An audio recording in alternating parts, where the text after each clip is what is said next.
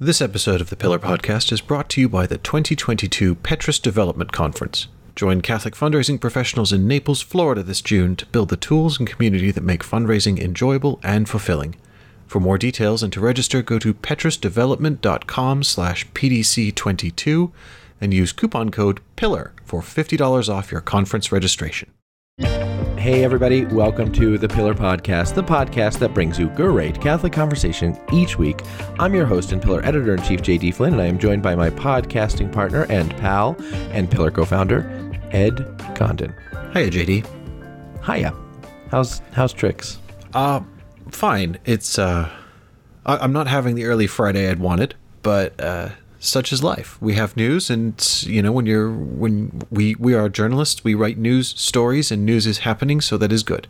And we talk about news here on the Pillar Podcast, and that's what we're going to do in this hour. We are recording this episode on Friday afternoon, uh, May the 20th. And of course, the big news is that it is snowing outside my window um, on uh, May the 20th in Denver, Colorado. So um, Is it really? Denver hath frozen over. Yeah, why would I? Why would I lie? Oh Lord, it's like mid to high 30s here. I mean, 30 Celsius. So wait, hang on. I don't know what that is. Uh, no, I gotta. I, you could double it and add 30. So 90s. It's in the 90s here. In uh, it's in the 90s of Fahrenheit here in the District of Columbia. Humidity is about 180 percent or something insane like that. Lucky you, you have snow. Yeah, it's snowing. Although uh, we knew that the snow was coming for like 24 hours, and I nevertheless did not drain my um, sprinklers. So I'm a little bit. I, I'm a little bit nervous that the sprinkler pipe thing is going to freeze. But you know, it's too late now. But but it's it's just hovering in the in the 30. It's snowing, but it's just in the 30. So I think it's probably going to be fine. I'm sure it's fine. That is not the big news um, today, though. Ed, is it? Uh, no, no. The, the the news that captured people's attention today was other. Yes, the big news today is that this afternoon, Archbishop Salvatore Cordileone, the Archbishop of San Francisco, um, published a letter and a um, what he called a notification, which was um, uh, uh, both of which said that uh, Speaker of the House Nancy Pelosi, uh, the Congresswoman from San Francisco, uh, was not to be um, admitted to Holy Communion in the Archdiocese of San Francisco because of her. Persistent advocacy to codify uh, um, legal protection for abortion into federal law and to ensure federal funding for uh, for abortions. That is right. Uh, this this is going to be a big deal. This is I. I'll be honest with you. I mean, I suppose we should have, uh, to an extent, we expected that we would see some sort of revisiting of of the rather um, fractious debate that the U.S. bishops had around this question of of communion for pro-abortion politicians. Um, since we had the the leaked draft of the decision overturning Roe v. Wade, and boy, this is gonna, I suspect, kick off that debate all over again. And uh, it is what May twentieth, so we are just about a month away from the next USCCB meeting. That's right. We are well. We are and we aren't. We're about a month away from um, from the USCCB spring retreat. So that every three years, the USCCB, rather than having their June meeting, has a kind of a, a retreat. And so this is the retreat year. And, uh, and so um, the ordinary June meeting of the USCCB is not really a meeting at all um, uh, in the formal sense of things. There will be some committee meetings and things like that, but it is mostly um, a retreat, a spiritual gathering of bishops. And so this the, there's no there are no public sessions of it. I suspect it will be the talk of the town, um, but there will not be um, anything, you know, sort of happen out of it or ongoing debate about this. But to be sure, last year for the entire year, um, the United States until November, at least, the United States bishops had a had a long, fractious, sometimes quite angry debate about this question in the abstract of should a Catholic politician who advocates for legal protection for abortion be prohibited from Holy Communion, and should the U.S. Bishops' Conference say that? And if you listen to this show or otherwise pay attention to, at, at that time, or otherwise pay attention to ecclesiastical stuff, you already know that that was a whole to do last year. The CDF weighed in, the Holy Father was asked about it, the bishops were doing politicking and backdoor maneuvering and smoke-filled rooms. And then when they were zooming together last June, a year almost a year ago now, they were really going for it. I mean, they were they were very strongly disagreeing with each other about whether or not they as a body should say that pro-abortion politicians should not be admitted to Holy Communion. And um, in the substance of some of their um, remarks, you know, there were bishops who were bringing up President Biden Nancy Pelosi. But it was all kind of in this abstract question of should we, the USCCB, talk about it? Because the USCCB doesn't have the authority to to do it, um, right? To prohibit anyone from Holy Communion. It is a it is a um, it's a meeting. At the USCCB is a meeting, and uh, and so it doesn't. I've have often that. said it's closer to a trade union than. Uh, Well, yeah, or uh, I mean, uh, they do some things in common, but but it doesn't have authority, um, except when the Holy See says it does, and that's in just a few instances. And so um, the question all of last year was like, should we talk about this? Should we say this? And so bishops were certainly saying their position on what they think the church, you know, what they think the right response is to the Eucharist and pro-abortion politicians, but um, uh, but it it was not. Is someone going to do this, and what's going to happen? And and then today, Archbishop Cordileone uh, said um, he, he issued a, a series of letters a letter to his priests, a letter to the Catholic faithful of the Archdiocese of San Francisco, and then this kind of notification to Nancy Pelosi, which he made public, all of which said that um, he had been having increasing concerns about Speaker Pelosi's advocacy for legal protection and federal funding of abortion that he had met with her and talked with her about it at times in the past, but that in recent months he had been trying and trying to meet with her, and that she had been uh, not returning his calls and not um, being willing to have meetings. And um, at the same time, um, her uh, rhetoric on abortion in recent months had uh, escalated at the time of the, the Texas law last year. At the you know at once the Supreme Court draft leaked, um, just a couple of weeks ago now, her her rhetoric on abortion escalated, and uh, he felt it all the more important to clarify that um, what she was, what what Nancy Pelosi is advocating for when she says that uh, there's a right to abortion, these things is inconsistent um, with the teachings of the church, and so her identity, you, know, her self-identification as a faithful, devout, practicing Catholic becomes uh, something of a of a contradiction to her advocacy for abortion. That there's a lack of um, coherence there, as it were. yes. And uh, and as a consequence, he said that um, uh, uh, in fact the the instruction is sort of to priests and deacons and ministers of extraordinary ministers of Holy Communion in the, in the archdiocese because he says she is not to be admitted to Holy Communion. He's closed the door on admission of Holy Communion for Representative Pelosi. Is that right?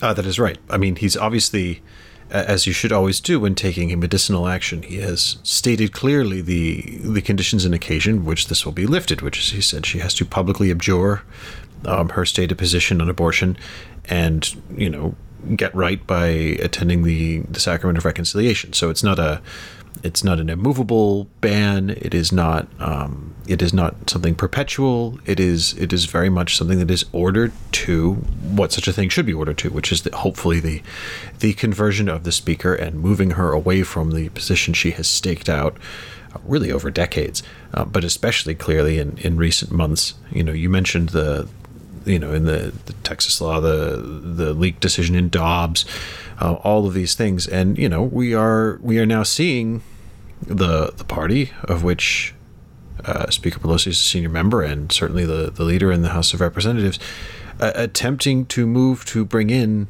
new abortion legislation at the federal level, which would not just legally protect abortion as an idea, um, but protect it up to the moment of birth. You know, through all nine months of abortion, or of all nine months of pregnancy. That this is this is some hardcore stuff that uh, that is being attempted here, and I'm you know I, I got the sense reading. Um, both Archbishop Cordileone's letter and also his uh, his statement, if you will, the notification that this this is not um, it did not read to me like a, a document written either lightly or with any kind of um, uh, satisfaction being Right. taken in the action that this uh, this read to me like a you know something that was done with a very heavy heart clearly was the was the sense I got that this was something that I my sense is the Archbishop did not want to do um, had made repeated efforts to to try and meet with Nancy Pelosi to avoid having to do this. Uh, and I mean, yeah, it's my sense that I think he feels that he just didn't have any other option. And what I find interesting is, you know, we were talking about the discussion among the U.S. bishops, the fractious discussion amongst the U.S. bishops last year, and what the USCCB might or might not say, think, or talk out loud about with regard to all this, but accepting that you know they can't do anything uh, because it's not within the remit of the USCCB. But the one thing that the USCCB has always understood, the one thing that Rome, through the Congregation for the Doctrine of the Faith, has always made very clear, uh, is that th- this is a job for individual bishops who are the proper pastors for uh, politicians like this. And it's up to them. And so the bishops' conference, in a sense, can say or write or talk about whatever it likes. But in the end, where the rubber meets the road is an individual diocese because it's important that there is that personal link between the individual and their pastor. There is that individual pastoral concern, individual pastoral knowledge. There is that um, that engagement at a personal level, which Archbishop Cordileone has indicated he's he's done in the past and attempted to do recently with with Speaker Pelosi. Uh, that all of that is part and parcel of invoking a canon like 915. That it's not you know it's not a if you like um, a punitive measure. It's not you know the imposition of an ecclesiastical penalty. That this is this is a pastoral action performed by a pastor out of what Archbishop Cordileone has been very clear is not political but pastoral concern for a member of his flock. Well, yeah, one of the things that I there's a lot there to unpack, but one of the things that uh, you said that struck me that I have been thinking about myself is that um, last week I was talking about just this. Actually, we were talking about just this on the show, or maybe it was was that bonus episode that we did this week. No, I think it was last week. Right? Yeah, that, this is our first show this week. it's been a week, man. It but has. anyway, the last time we were making a show, um, we were talking uh, about just this. It must have been last week. We were, we were talking about just this, and and uh, and I sort of said, you know, I, I expressed somewhat bewilderment that um, Archbishop Cordileone has been talking about this for a long time and wrote the an op-ed in the Wall Street Journal and has last year sort of rather explicitly said things about um, the prospect of um, Speaker Pelosi and President Biden receiving the Eucharist, and so the, the, the, he's been sort of dancing around this for a while. And I sort of raised the question, well, why is he dancing around it? But you know, I, the, I it honestly to me. The letter, which has certain a certain kind of uh, tentative, I mean, there's a sort of confidence there of I had to do this, but there's a kind of, especially in the letter to priests, which is like these are all the times I tried to reach her. There's a kind of hesitation or tentativeness, about this, and just the way in which Cordileone sort of talked about this in principle a lot over the past couple years before doing it suggests to me a kind of um, at least I, am not saying conflicted in sort of um, a sense of not being sure whether it's right or wrong, but a certain kind of uh, uh, uh, yen on his part not to be uh, not to do this sort of over eagerly or not to do this sort of um, by throwing caution to the wind or or something like that, but rather to sort of be deliberative about it and discerning. It seems to me that, that the tone of what he's saying has has had that, and, and that's been helpful for me. Um, with one thing, there's one thing I think we should talk about before we get very far into a lot of the elements of this, but it's this, Ed. Um, for um, for Catholics who have um, been working, uh, you know, on pro life stuff for a long time, and uh, have been for Catholics who have been scandalized by, um, you know, Pelosi's sort of um, flouting of her ca- Catholic faith um, while talking about this, and you know, claiming that her views on abortion are consistent with her advocacy for abortion, like. Um, there is a temptation towards a sort of very natural human temptation towards a certain kind of Schadenfreude over this um, and uh, sort of like, yeah, got her. And uh, that would be, I think, quite literally, uh, prospectively damning, right? Um, because really, the whole purpose of a public action like this, the, the sort of what the church says about the purpose of a public action like this, is to serve as a um, to serve as a call to conversion for Speaker Pelosi, but also um, to to obviate scandal for the for ordinary Catholics, and um, and that scandal is uh, is occasioned by the idea that one can live a life outside of the teachings of the Church and at the same time receive Holy Communion. And so, if, if that's sort of the purpose, then one of the intended measures of something like this by the church, whether it was in, I don't know if it's in Cordileone's mind or not, I, I, don't know, but one of the intended measures of something like this in the church is that it be sort of by um, design a moment of, of, the, of an examination of conscience. In other words, um, I am not uh, a person, I'm not, my bishop at least has not told me that I'm a person sort of obstinately persevering in manifest grave sin. That is to say, I'm not in some public condition of um, of uh, of uh, odds with church teaching that everyone can see. OJD is co- constantly, consistently sort of opposing church teaching, but I nonetheless need to examine my own conscience before receiving the Eucharist to ask, um, am I indeed uh, fully and wholly like living in accord with the teachings of the church? Am I in a state of grace? Um, am I um, am, am, I not? Am I you know Francis talked last year about a person sort of separating themselves from the communion of the church by this kind of perseverance in grave sin. Is my own am I there's a danger here of becoming a certain kind of whitewashed sepulcher, and so it seems to me that the intention of the church in something like this is that I examine my own conscience about my private sins, which may be which be may may be no less damning, and which may be indeed um, um, it, just as uh, just as offensive to um, to the holiness um, of, the Eucharist. And uh, and do I need to confess them before I before I receive communion myself? Am I receiving the Eucharist with, as it were, Eucharistic coherence? Yeah, absolutely. I mean, I I think one of my one of my great hopes for the the Eucharistic revival, which we've talked about on the show before, is, and this might sound sort of um, counterintuitive, is you know a, a, sort of personal slogan I have long had for parish life, and the secret of my heart is normalize not receiving communion. Um, you know the right. I think that we we have we've arrived at a at a at a Catholic culture which presumes uh, we're everybody will sta- receive it. Every, everybody every, will yeah. receive, and we're all in a state of grace. And you know, it's just you know, of course, you know, what's the big deal? I I haven't killed anybody. It's like, well, that's that's not how I want to think about the sacrament. It's not how I need to think about the sacrament for my own spiritual health. You know, I I I try as best I can um, to to go to confession weekly before going to mass, and you know sometimes I'm able to, sometimes I'm not, just depending on the availability of the priest. But I you know I try to I try to do it once a week, and it's not um, uh, it's not scrupulosity on my part. I I just you know I'm I, I think having an active uh, you know we the, the sort of the the the great cultural trope about Catholicism traditionally is the is the is the morbid concept of Catholic guilt, um, which is a, a, sort of external caricature of a, of a real internal reality with the church in a good way, which is that of us having an active conscience, uh, a, a conscience that is always self-examining, is always considering where we are in relation to God, where we are in relation to right living, where we are in relation to our neighbor, all of these things, and and asking these questions and having recourse to the sacrament when when necessary. And yeah, I think you're right that the idea that there could be this sort of attitude or atmosphere of Schadenfreude around, you know, well, finally, you know, someone, you know, some bishop is sticking it to these pro-abortion Catholic politicians and putting them in their place. Like, well, no, that's that's the exact opposite. You know, this is properly understood. I mean, again, this is my sense reading Archbishop Cordileone's letter and notification is this is a this is a reluctant act of love. That this isn't him sticking it to anybody. On the contrary, this is him saying, you know, really, I, I wish I didn't have to do this, but I can't call myself a good parent if I don't. I mean, that's the that's the impression I'm getting.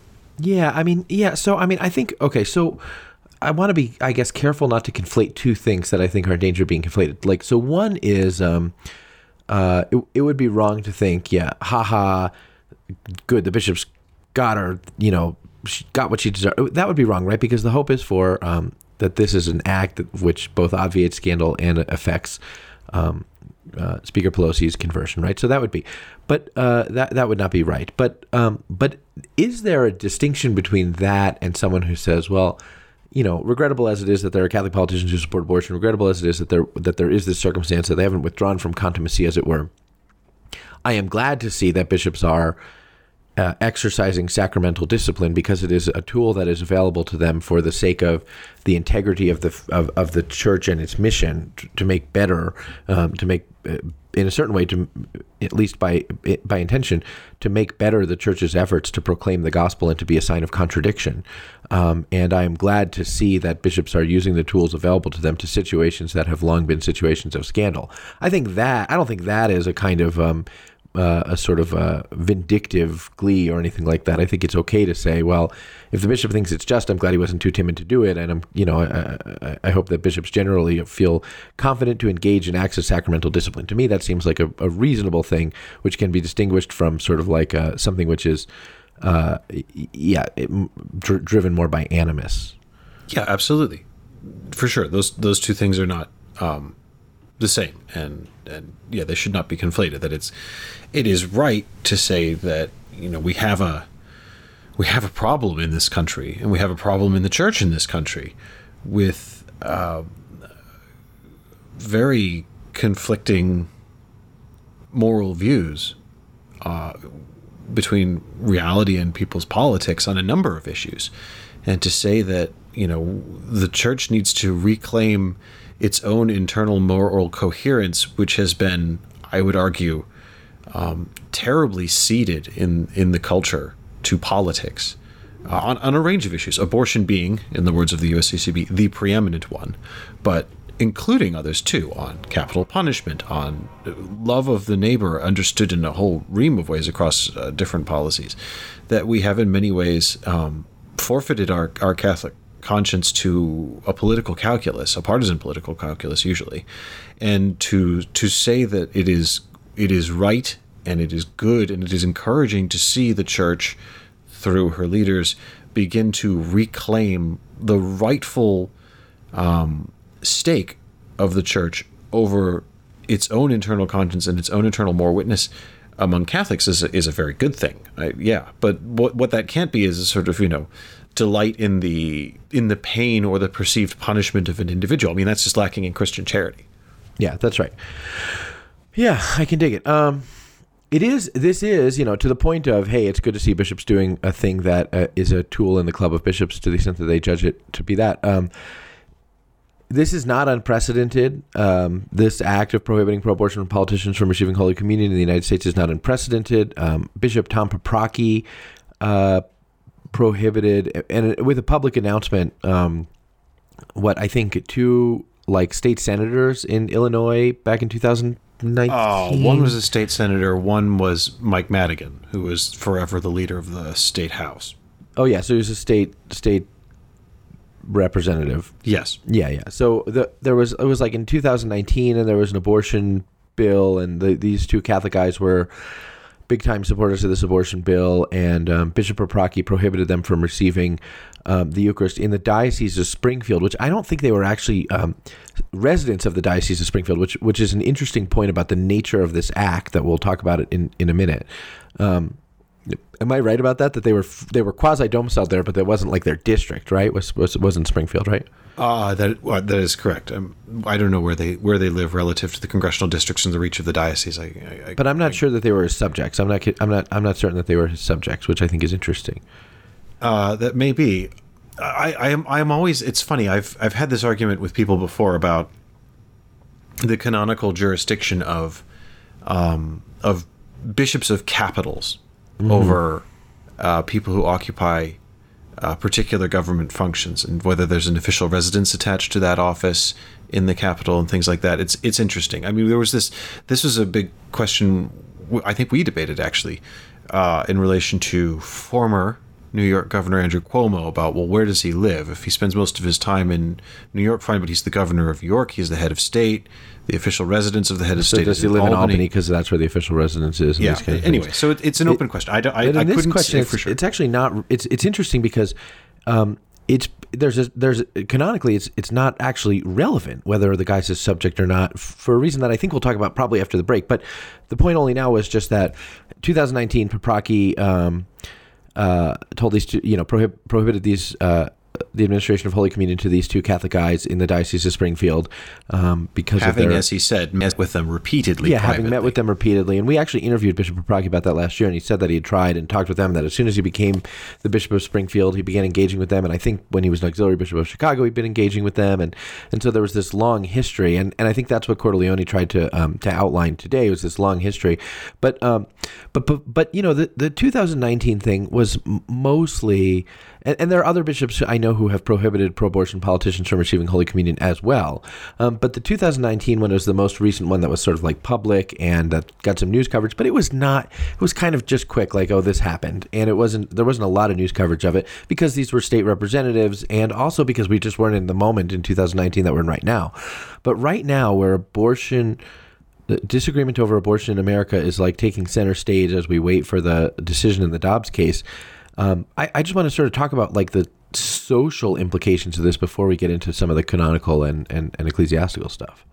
Because I, I think it's going to be, I think over the next few weeks, this is going to be a very big deal and it's going to be very divisive in the church. It is going to be very divisive in the church, and I'm disappointed about that.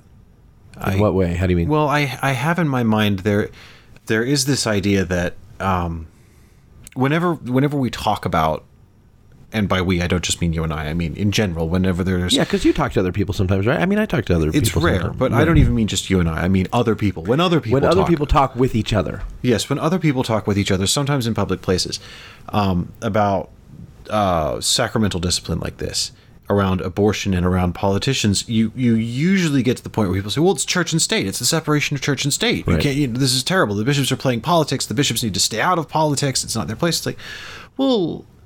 I, my answer to that is always no, and then it's like, but I, I don't quite know how to start articulating because it's no in like three different distinct ways. You know, the the the first is the sort of narrow way of well, first of all, just because politics happens to have um, some bone to pick with issues of public morality or you know natural law, like the innocent taking of uh, sorry the the taking of innocent human life through abortion, doesn't mean the church has to like get off its lawn. You know, the the, Right. the the political sphere doesn't get to declare eminent domain over moral issues and say, you know, this is ours. Church has to stay out of it. That's just insanity. Um, so there's that. Two, when you're talking about politicians and sacramental discipline and things like abortion, it's not the church trying to get into politics. It's, in my almost universal experience, um, certainly when we're talking about them at the national level, it's the politicians who insist on dragging their religion into the into the house with them um, and making and you know it's Joe Biden cutting campaign ads with you know him hol- you know arm in arm with nuns and Yeah. talking about you know how much he loves being Catholic and how being Catholic forms his entire understanding of public service and his approach to public policy. It's Nancy Pelosi calling herself a Pope Francis Catholic and quoting as she did earlier this week the Gospel of Matthew on the floor of the House. And, and Barr no more, Bill Barr no no less, right? I mean, it's not even uh, the the uh, the wearing of religion as a public as a sort of pin, as a sort of political pin, is not uh, exclusive to the Democratic Party. Oh no, it's not exclusive to the Yeah, yeah, Democratic yeah, Party. right, I'm just saying that you know while we're talking about the subject of, Yeah, yeah. pro-abortion politicians, that it's not that the church is like, well, I, there are all these secret Catholics in public life that we're going to out as being Catholics and discipline them for that. It's like, no, these are all people who you know talk very freely and self-identify as faithful, practicing, devout Catholics, and are making their own Catholic identity an issue of political identity. They run on this stuff. And so it's not that the church is trying to, you know, get involved in politics. It's that the church is being dragged into the political process and having to clarify no, this is not Catholic. This is not Catholicism. And you can't use the name of the church in vain like this. That, you know, so that drives me nuts. But then over all of it is whenever people say, oh, it's a separation of church, and say, well, the idea that prohibiting a public official from receiving communion is an interference in the governance of the state is so ridiculous that I, I barely know how to engage with people who have that opinion. That what you're basically saying is the church isn't allowed to exist in society.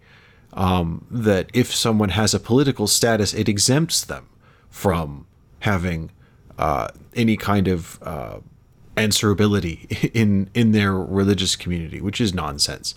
That you know, you if you are a Catholic and in public life, then you have certain responsibilities and obligations, and your role as a public servant, and you have certain obligations and responsibilities as a Catholic, the same as any other member of the faithful, and you aren't exempted from one because you have, you know, quote unquote, this sort of magical get out of jail free card of, well, I'm in politics, and so if you touch me, then that's the church playing politics. You know, right. you It's don't this sort of Lando Lakes of uh, of, Yeah. of political identity, where it's like I oh the yeah sure I'm totally Catholic, but uh, but obviously that doesn't come into play here. And it Right. would be super interesting if people did that in other lines of work, like if it was just like well yes I'm Catholic, but it doesn't. But at work, where I you know steal from people, that you can hardly argue that it comes into play here. I mean, the, you know, don't, Right. don't right? Yeah, I'm working right now. Yeah, right. I'm, you know, yeah, I happen to run one of the five mafia families of New York, but I mean, I go to church on Sunday, and you know, Right, my right. It, it's not for anyone to question, you know, my my faith just because of what I do for a living, and just because I'm the button guy for you know the Gambino crime family doesn't, you know, you've no right to discipline me for my day job. That's it's just crazy. Yeah, yeah, yeah.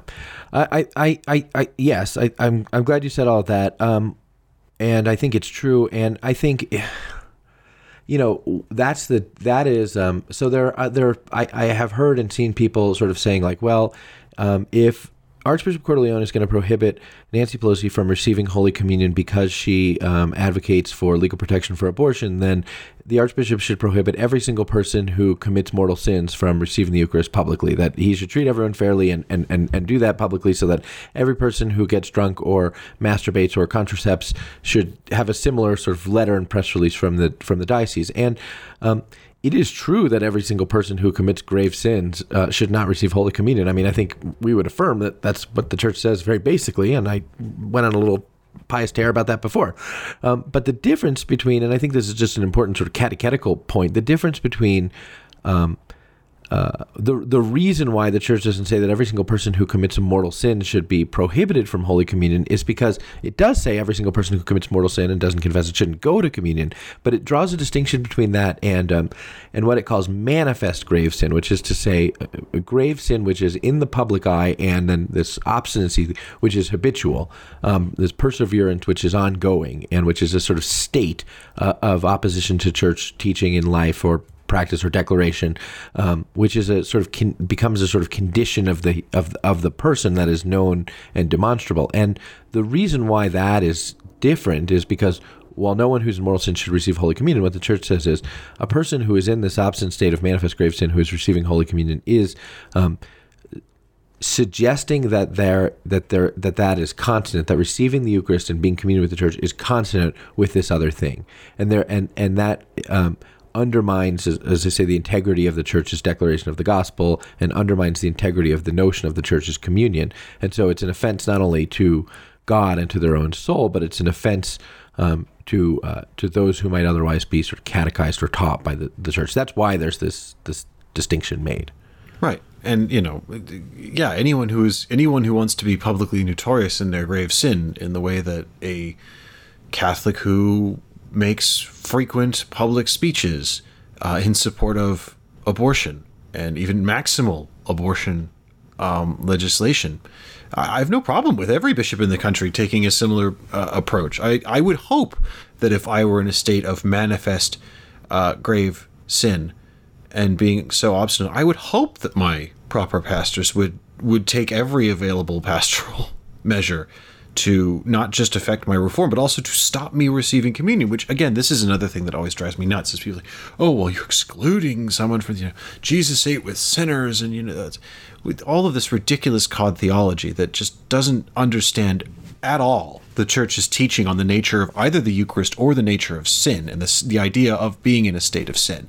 That you don't prohibit someone from receiving the Eucharist in the case of, you know, 915 or something like that because you want to wag your finger at them and say, no treats for you. Right.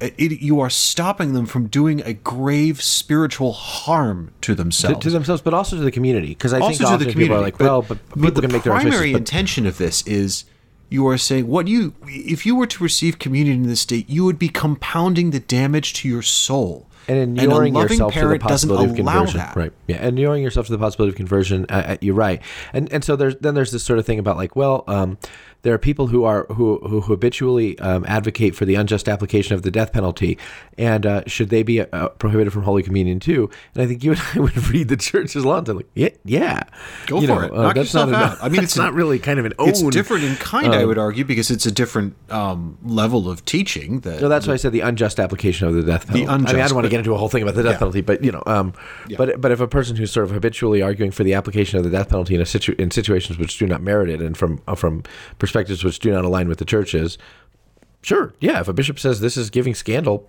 that's knock his yourself out. prerogative. Yeah. yeah, I absolutely would agree with that. But it really does annoy talked me. So sorry, So- go ahead.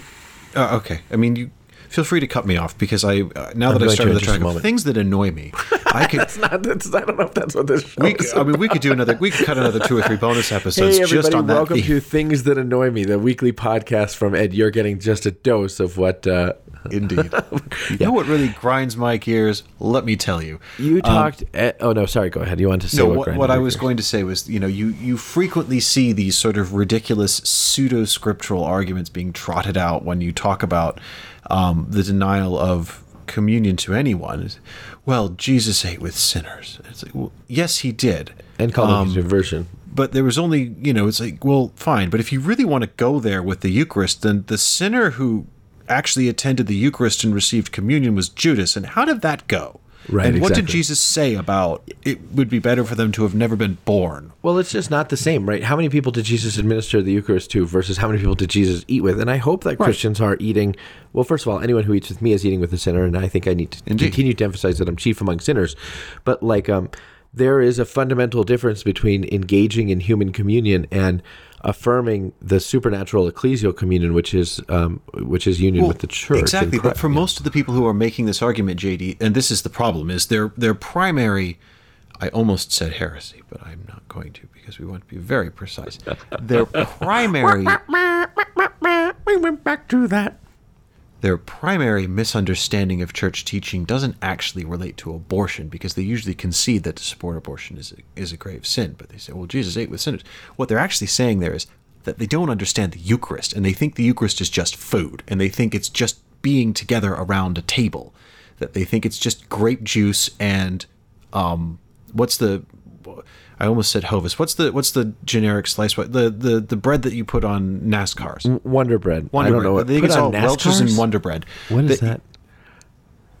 Sorry. Uh, you said the bread that you put on NASCARs, and Yeah, like they, the Wonder Bread was a NASCAR sponsor. Like in my mind, like people in NASCARs all have Wonder Bread written on their front. while they're while they're doing the thing. NASCARs are sponsored. Like they're all No, no, in- but I mean, okay, but you're not imagining that Jimmy John Stewart or what have you is driving the NASCAR and just wolfing down bread. well, I. You know what? If there isn't an a NASCAR bit- driver who eats while he's doing the Indy 500, I'll be disappointed. I don't think no. NASCAR is the Indy 500, by the way. I'm not. I don't This know. is It's outside of my area, but I'm pretty totally sure of something called the. Daytona 500 is NASCAR, and Indy 500 is something called the IndyCar.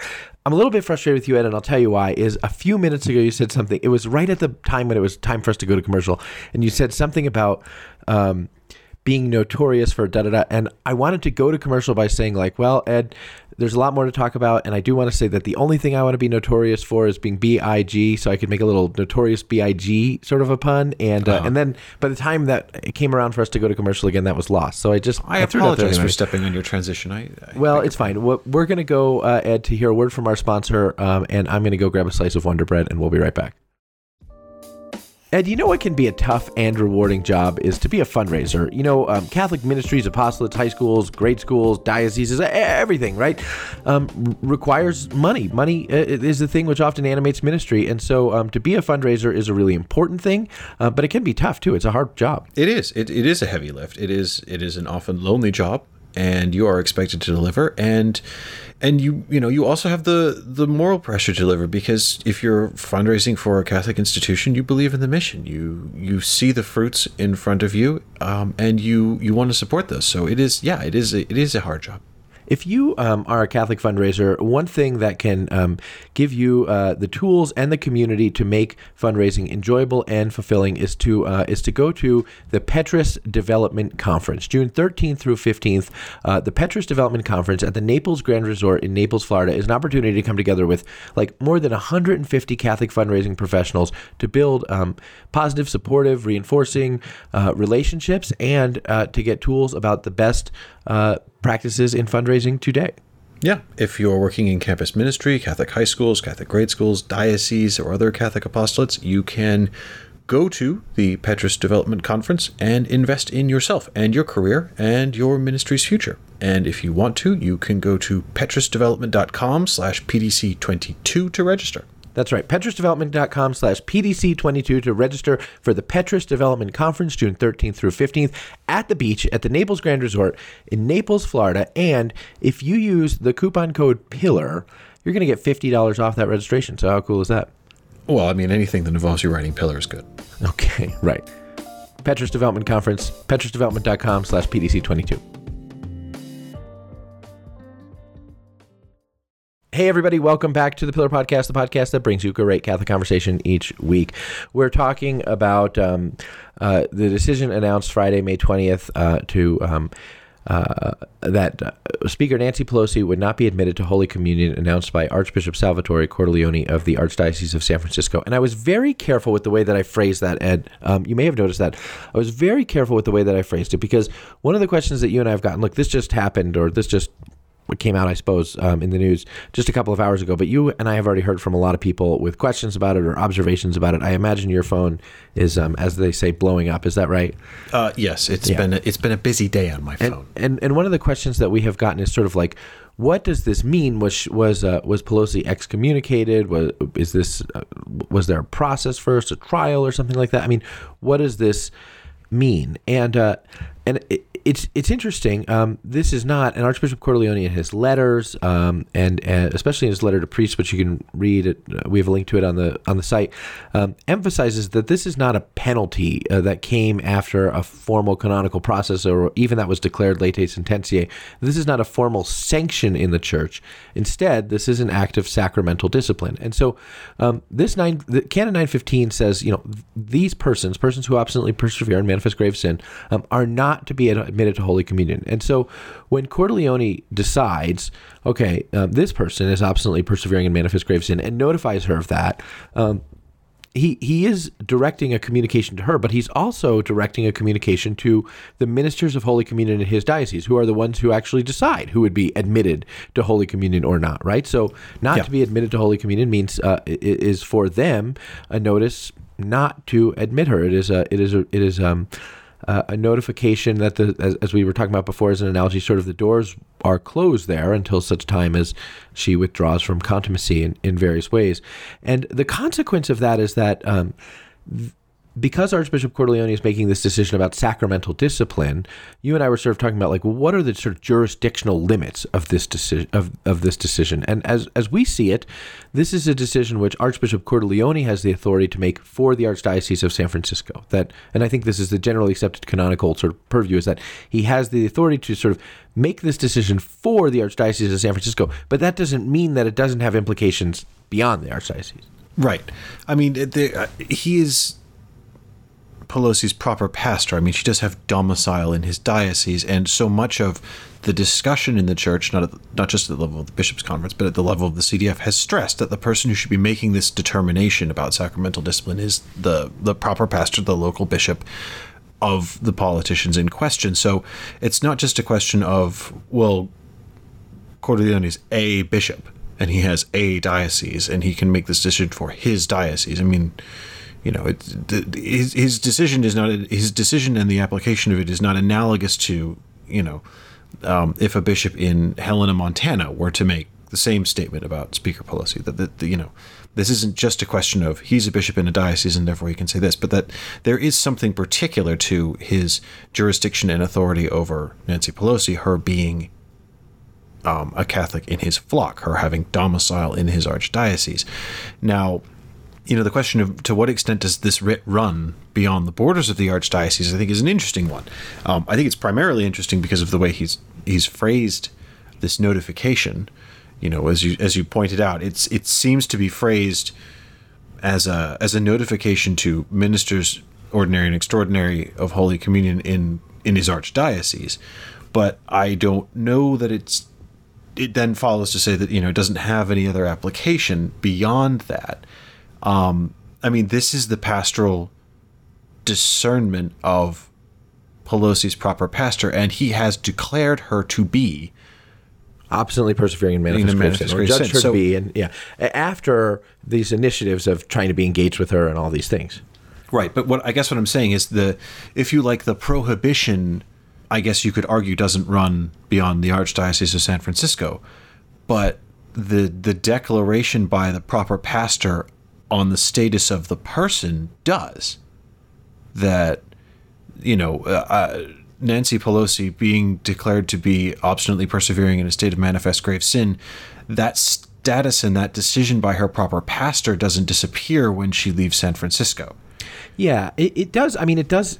and if you are aware as a minister of communion that someone is obstinately persevering in manifest grave sin, it is incumbent on you not to admit them to communion. If you accept the judgment, so I think it, it, it's not the same as laboring under a penalty, right? It's No, not it's not quite the same as laboring under a penalty. penalty. If you're laboring pen- under a penalty, the church law says if you're laboring under a penalty, no matter where you go, you're laboring under that penalty until the person who imposed the penalty remits the penalty, Right. Um, but if you are declared to be in a state of sin, or a person competent to remit the penalty remits the penalty. Sure. but if you are in a state of grave sin and you are you are declared to be so in a public way by someone competent to make that declaration, that declaration doesn't have geographical limitations. Well, it does, but it doesn't. But the question is what juridic implication it has, right? So Sure. it, it is true. So so the so the decision incumbent on every other bishop is. Um, uh, every other bishop for whom this is relevant is um, do I accept the judgment of Archbishop Cordileone on this or not? Well, and I- uh, I, I don't think he's legally bound to accept the judgment of Archbishop Cordileone on this.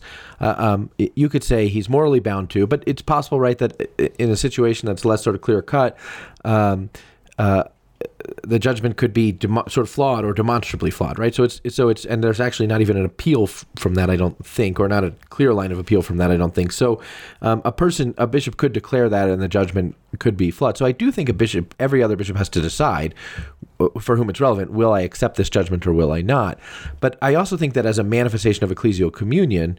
Um, the presumption I think is to tru- is to uh, is to extend a trust or the benefit of the doubt to a bishop who has even in his notification sort of demonstrated the pathway by which he came to arrived at this judgment. Okay, I, I don't know that I accept your your secondary point that I don't think it's relevant or should be relevant that Archbishop Cordileone has gone to pains to demonstrate how he arrived at his judgment.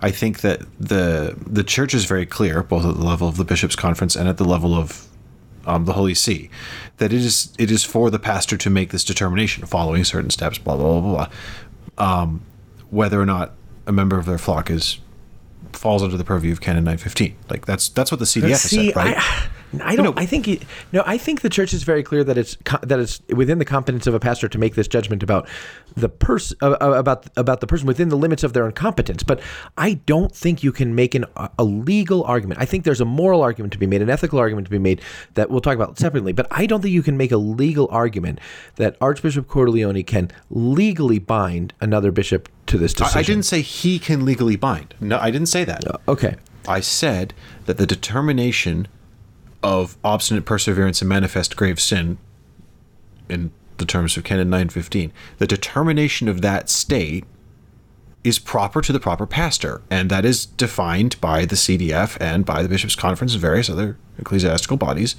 uh, to be the local ordinary of the person's place of domicile. But a person could make a, a minister of Holy Communion could make that decision apart from. I, I think you a minister of Holy Communion could make that decision apart from. Hang on, the, the pastor. no, no, but you're making you're making abstract what is particular. It's okay. it is it is true that in general the proper pastor can be the parish priest. The proper pastor can be an extraordinary minister of Holy Communion in some circumstances that are extremely crazy if necessary. Sorry, the proper pastor could be an Sorry, extraordinary. not the minister. proper pastor, the, proper person, to competent make, the determination. Okay. Could be in some uh, highly unusual circumstance. Yeah, sure. but very yeah. highly unusual. But that's my point. Is let's not let's not go out to the abstract when we've got the particular. The CDF has written has written to the USCCB about the particular, with in particular reference to Catholic politicians supporting abortion, and they have said the person proper to making this judgment is the local diocesan bishop. Okay, so you're talking about like the um, you're talking about the Ratzinger letter of 2004. I'm also talking about the Ladaria, Lazari letter of letter. last I, year. I'd have to pull up the text of the. I, I want if we're going to talk about those letters, I want to talk about them with them in front of me. So I'm going to pull them up even as we're talking. All right, can do that. because I think because I think you're right. I mean, uh, so uh, uh, the Ratzinger letter is interesting uh, regarding the grave sin of abortion or euthanasia. So this is a letter in 2004 that Cardinal Ratzinger wrote to the U.S. bishops regarding the grave sin of abortion or euthanasia. When a person's formal cooperation becomes manifest, in the case of a Catholic pol- politician, as is consistently campaigning or voting for permissive abortion or euthanasia laws. Okay, his pastor should meet with him. Check. Instructing him about the church's teaching. Check. Informing that he's not to present himself for Holy Communion. Check. Until he brings to an end the objective situation of sin. Uh, when these precautionary measures have not been have not had their effect, um, and the person in question with obstinate persistence still presents himself to receive the Holy Eucharist, the minister of Holy Communion must refuse to distribute it. So there is um, there is it would seem to me a level of judgment afforded to the minister of Holy Communion, where as Cordileone has said, in this diocese, ministers of Holy Communion, because I'm the bishop, ministers of Holy Communion are not to administer Holy Communion to uh, uh, to Pelosi. Um, the minister of Holy Communion in another diocese, it would seem, would have to make their own judgment about that. Do, do you think? I, I guess. I mean, I'm looking at the Ladaria letter now, which says, and it's referencing the Ratzinger letter. Um, At the time, this is at the time of the, the Ratzinger letter was written, the development of a national policy was not under consideration, and Cardinal Ratzinger offered general principles on the worthy reception of Holy Communion in order to assist local ordinaries in the United States in their dealings with Catholic pro choice politicians within their jurisdictions.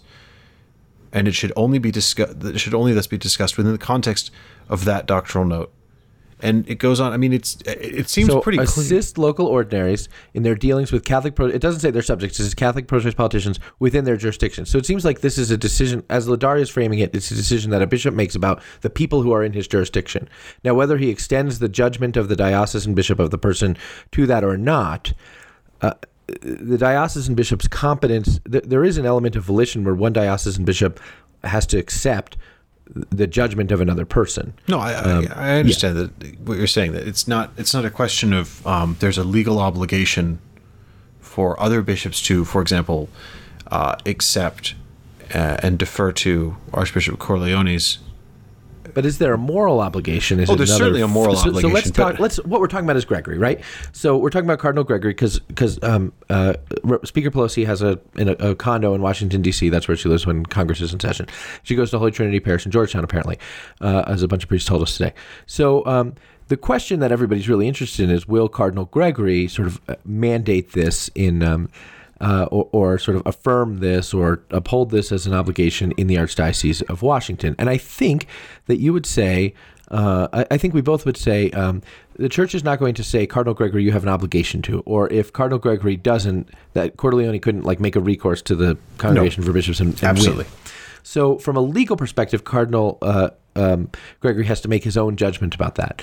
The question is um, that's why I bring up Cordileone sort of making this case about obstinacy, about manifest grave sin, is because as Cordileone has made this case, um, it- is effectively an, an argument in favor of what he's doing. That's what he's do- doing in this notification. And does Gregory have a, a moral obligation to to take seriously this evidence of obstinacy, this evidence of manifest grave sin, this evidence of perseverance, as he sort of instructs ministers of the Holy Communion in his own diocese? I, I, I see what you're saying. Um, the short answer, yes. Hold Uh, on, a longer dog and a cat are chasing each other in my studio. This is terrible, and they're both covered in snow. Listeners, I'm sorry. This is madness.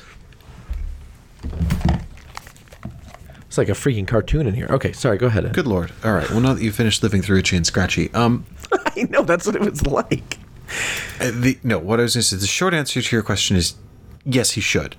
the The longer answer is, but he shouldn't have to.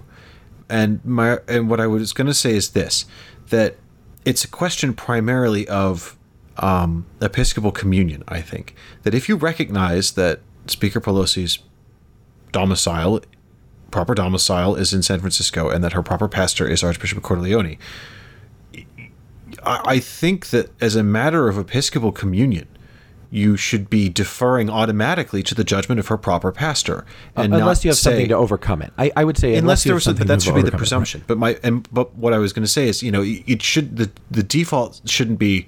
Well, I hear what this person's proper pastor has decided after a long personal engagement and attempted engagement with this person, but I want to see their argumentation. Right. Like that's not a demonstration of fraternal behavior or episcopal communion that you the default is well her proper pastor and my brother bishop has made a decision and my my knee-jerk reaction would be whatever he says goes. You know it's not for in in the same way that that i have heard bishops say well president biden's proper pastor living at living at 1600 pennsylvania avenue is cardinal gregory and it's not for other bishops to try and dictate to biden's proper pastor what the policy on his reception of communion should be. That's between him and his proper pastor, the Cardinal Archbishop of Washington, D.C. So, in the same way that there is the presumption of they should respect that pastoral relationship, you would expect that Cardinal Gregory would, you know, effectively be on the other side of that and, and respect and honor it too, without saying, "Well, show me your homework, and I'll decide for myself whether I think you've, you know, whether you've made a good enough case." Yeah, here's here's how here's a way that I would look at it. And you might say, well, this is unfair to Cardinal Gregory because it's his it's his house. You know, he's the he's the pastor of that. Here, here's the way I would look at it. Um, we are relatively restrictive in my home about what my children watch on television. Um, the kids in the neighborhood who they play with, the parents of the kids in the neighborhood who they play with know that because the kids and the parents of this uh, the the parents of the kids in this neighborhood know that we're like kind of the religious people that they think are kind of weird, but we usually like to drink beers with them, so they're kind of fine with it too. But the um, the point is, you know, I'm sure that we are less permissive about what our kids watch on TV than some of the people who, you know, in the neighborhood who the kids might play with or something like that. It would be wrong if my kid was at another person's house and uh, the the parent at home said, uh, "Well, I know what your parents have said about what's good for you." Um, and what's not good for you to watch on TV. But in our house, um, I get to decide what we watch, and so you can watch this super scary monster thing. It, you know what I mean? It would just it would be it would not be an expression of any kind of communion whatsoever. It would be a defiance, in fact, of a kind Right. of the kind of parental communion by which we're letting each other's you know by which our kids are. Now, Nancy Pelosi's an adult. I'm not. I don't take the analogy too far, which inevitably someone will. But the point is, it would be wrong for me too to say, uh, uh, you know, um, well. I get to decide what the rules are in my house. So if um, if my kids have a friend over and that kid's not allowed to, um, you know, listen to this kind of music, but my kids are allowed to listen to whatever kind of music they want. So I'm going to put on sort of death metal for this kid who's not allowed to. I mean, it would be wrong, right? I mean, it would just be a violation of respect and the sort of commu- the respect that is at the heart of any kind of interpersonal communion. To just sort of say, well, I'm going to make my own judgment with no respect for a person with for what a person with a proper um, element of authority has to say here.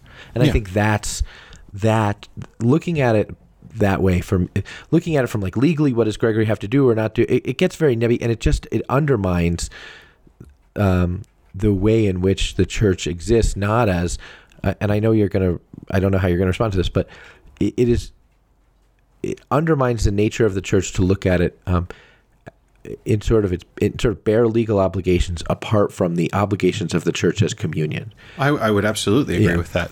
I mean, if you if you think that having um, a a reasonably fractious debate based on theoretical differences of opinion last year was damaging to the to Episcopal communion and the the sort of general tone of the leadership of the church in this country last year.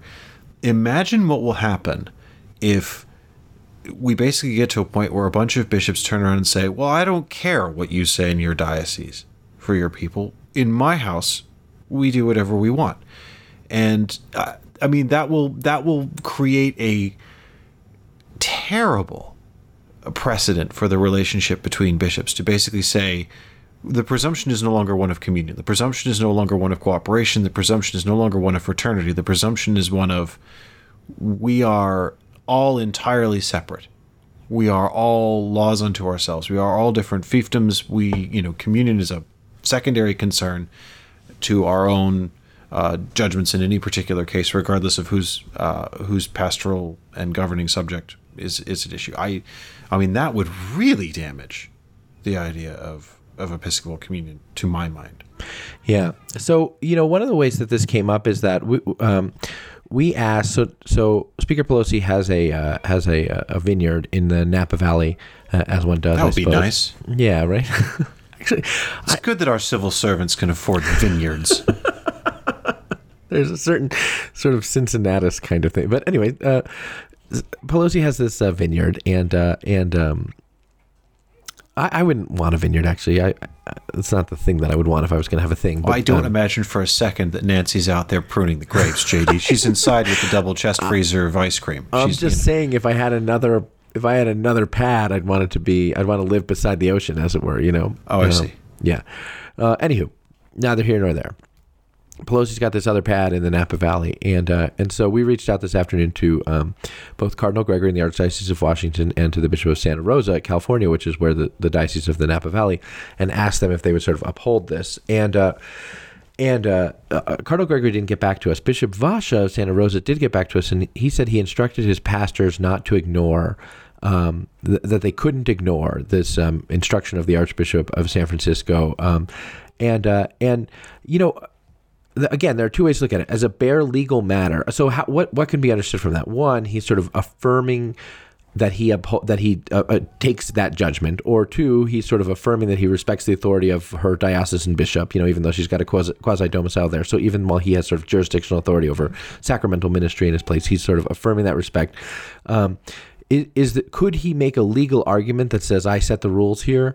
Um, yes, um, he could make that legal argument that says I have no legal obligation to do what um, Archbishop Cordileone has done, just as I could say, well, I have no legal argument obligation to, you know, not put on a bad TV show because other kids aren't supposed to watch a bad TV show or whatever. But um, as an expression of the church's ecclesial communion, I think that's what he's trying to affirm is that we have this you know connection and we and we recognize the sort of judgment of authority. Now he said something about kind of the law following the person and i don't honestly i'd want to ask more questions about that. I don't quite know if i know where that is but you want to say something about it. Well i have a theory. I have a theory. Uh, again if you okay so talking about the talking about canon 915 um, and specifically the second clause, which is those obstinately persevering in manifest grave sin are not to be admitted to Holy Communion.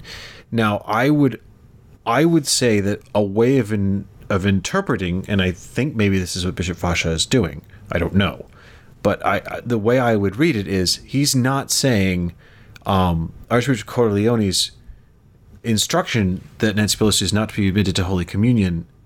That writ runs to his diocese. I'm, I do not think that's what he's doing, but what I think what he's doing is saying Nancy Pelosi, having been judged by someone capable of making the judgment to be obstinately persevering in manifest grave sin, that can't be ignored. That reality has been objectively established by someone capable of establishing it, and we can't ignore that judgment. And right. the law is very clear about what we are to do in cases where a person is in that state.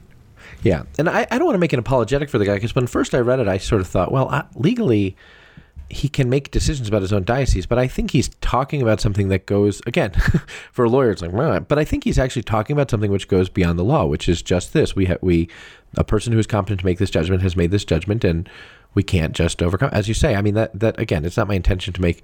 Uh, I'm trying to parse out what's meant here, and I think seeing that in the context of sort of ecclesial communion is the way in which it sort of most fleshes out t- to me. Yeah, well, I, I think the two are complementary. I think to, to, it, is, it is a function of ecclesial communion to say the proper pastor of this person has made mm-hmm. a determination about them. It's not that he's telling us what we can or cannot do in our diocese, but the universal law of the church tells us what we should and should not be doing with a person in a particular state, mm-hmm. and we right. are aware of that state. Right. Now, um, we just have a couple minutes here, but what's going to happen? I, I don't think so. That's sort of Ed and JD's take on all that. I don't think that um, the Archdiocese of Washington is going to uh, is going to um, uh, up, sort of uphold or recognize um, Archbishop Cordileone's decision on this. Um, Cardinal Gregory has said in the past that he thinks that these kind of things weaponize the Eucharist, which is an argument that a fair number of bishops have made. That they, they say a fair number of bishops have said that decisions like this sort of mm, tokenize the Eucharist into sort of political football. Um, rather than uh, rather than an expression of the church's communion. Now, I think Ed and I have laid out in the context of this podcast a kind of at least our reading of the church's response to that. Um, but uh, but I don't. And then you know, Cardinal Gregory has said when asked about Biden and communion has said, uh, well, I don't want to, you know, sit down at the table. I want to have a dialogue with them. I don't want to sit down at the table with a gun in my hand. In other words, I don't, you know, I, I think this is a kind of, uh, this thread is not a productive mode of, of engagement. So agree with that or disagree with that. I don't think that Cardinal Gregory is going to um, uphold or recognize uh, Archbishop Cordileone's decision on this. And, um, and uh, and so you know there will be bishops. I think bishops. There are bishops who are already. Again, we're recording this just a few hours after it happened, but there are bishops who are sort of already um, lining up to say that they support Archbishop Cordileone's decision, and I think there will be some bishops who once Gregory sort of responds. I don't think there will be a lot of bishops who jump out to say, I think Cordileone's wrong. But once Gregory responds, I think there will be bishops who say, I agree with Gregory. And so this will line up along the exact same lines as last year, where there's a quorum of bishops who think that is right, and a quorum of bishops who think that this is not um, an expression of the church's pastoral communion or accompaniment or something like that. And and uh, Francis, I suspect, will not say anything about it, but the uh, guys will try to say this is in line with Francis based upon things that he said on a plane last year. The uh, not Francis guys will try to say this is not in line with Francis based largely upon the same things that he said on a plane last year, which seem to be, which, you know, lend themselves just for the purpose of mapping this out, I think could, can, you know, have been already interpreted in competing ways. Um, and, uh, and it's going to be, a whole thing, and uh, and so um, at the same time, you know, th- there have been these protesters at cathedrals and stuff in recent weeks over Roe versus Wade, and I think it's reasonable to expect that, there will be a, a, a, a critical mass of protesters in the Archdiocese of San Francisco this uh, this this week. But I don't think. I think this will become a point of uh, division among the bishops. I don't think. I don't know how much they'll discuss it at their November meeting. I think they, after their big sort of fractious June meeting last year, I think they made an effort this past November to uh, not fight so much, at least not in public session. But I think there are going to be a lot of bishops who are mad about this, and so I, I don't put, I don't exclude the possibility of sort of a big public dispute anymore because we, the way these things have been happening, I wouldn't be surprised. I would expect a big public dispute, and I tell you what, I think to the extent that Pope Francis weighs in on this, and I think there will be journalists. I mean, if he's he's got some trips coming up, um, and he has a he has a habit of sort of doing in-flight Q and A's. Yeah. Um, I think if if if he has one sort of in the next month or so, he'll someone will try and ask him this, whether they screen it out or not. I don't know, but I think someone will try and ask him this. But absent that, I think the if the bishops do end up having um, a, another very public falling out over this, I think if Pope Francis weighs in, the way we'll most likely see him weigh in is if he sends someone to the USCCB meeting in June. He says, "Well, if you're going to have a retreat, I'm going to send you someone to to be the retreat master for you." I think the retreat master is, Fish, is Archbishop Fisher of. Uh, Oh, is if I remember, I the the, is uh, Archbishop Fisher of Sydney. oh, But uh, but Francis may well if things Well, I heat just up. mean, it like, do you remember the time when he said you all need to- the last the time had a retreat and- big old fight. I wouldn't be surprised if he if he appointed another retreat master if this really heats up over the next couple of weeks. that wouldn't like be he sent to me. Father Cantalamessa, Yeah, for that Said- January 2019 Yeah. retreat. Yeah. Yeah, that's a good point. which was great by every, by all accounts. But yeah, I, I didn't. I haven't talked to a single bishop who didn't really, really like that. So, anywho, there will be more of this. Stay tuned. Stay tuned with the pillar because, of course, we'll be covering it more. Ed, final thoughts. Um, nah. Yeah, I got to go shovel this snowman. I was going to say I, my air conditioning is making an almighty noise. I got to make sure it's all right.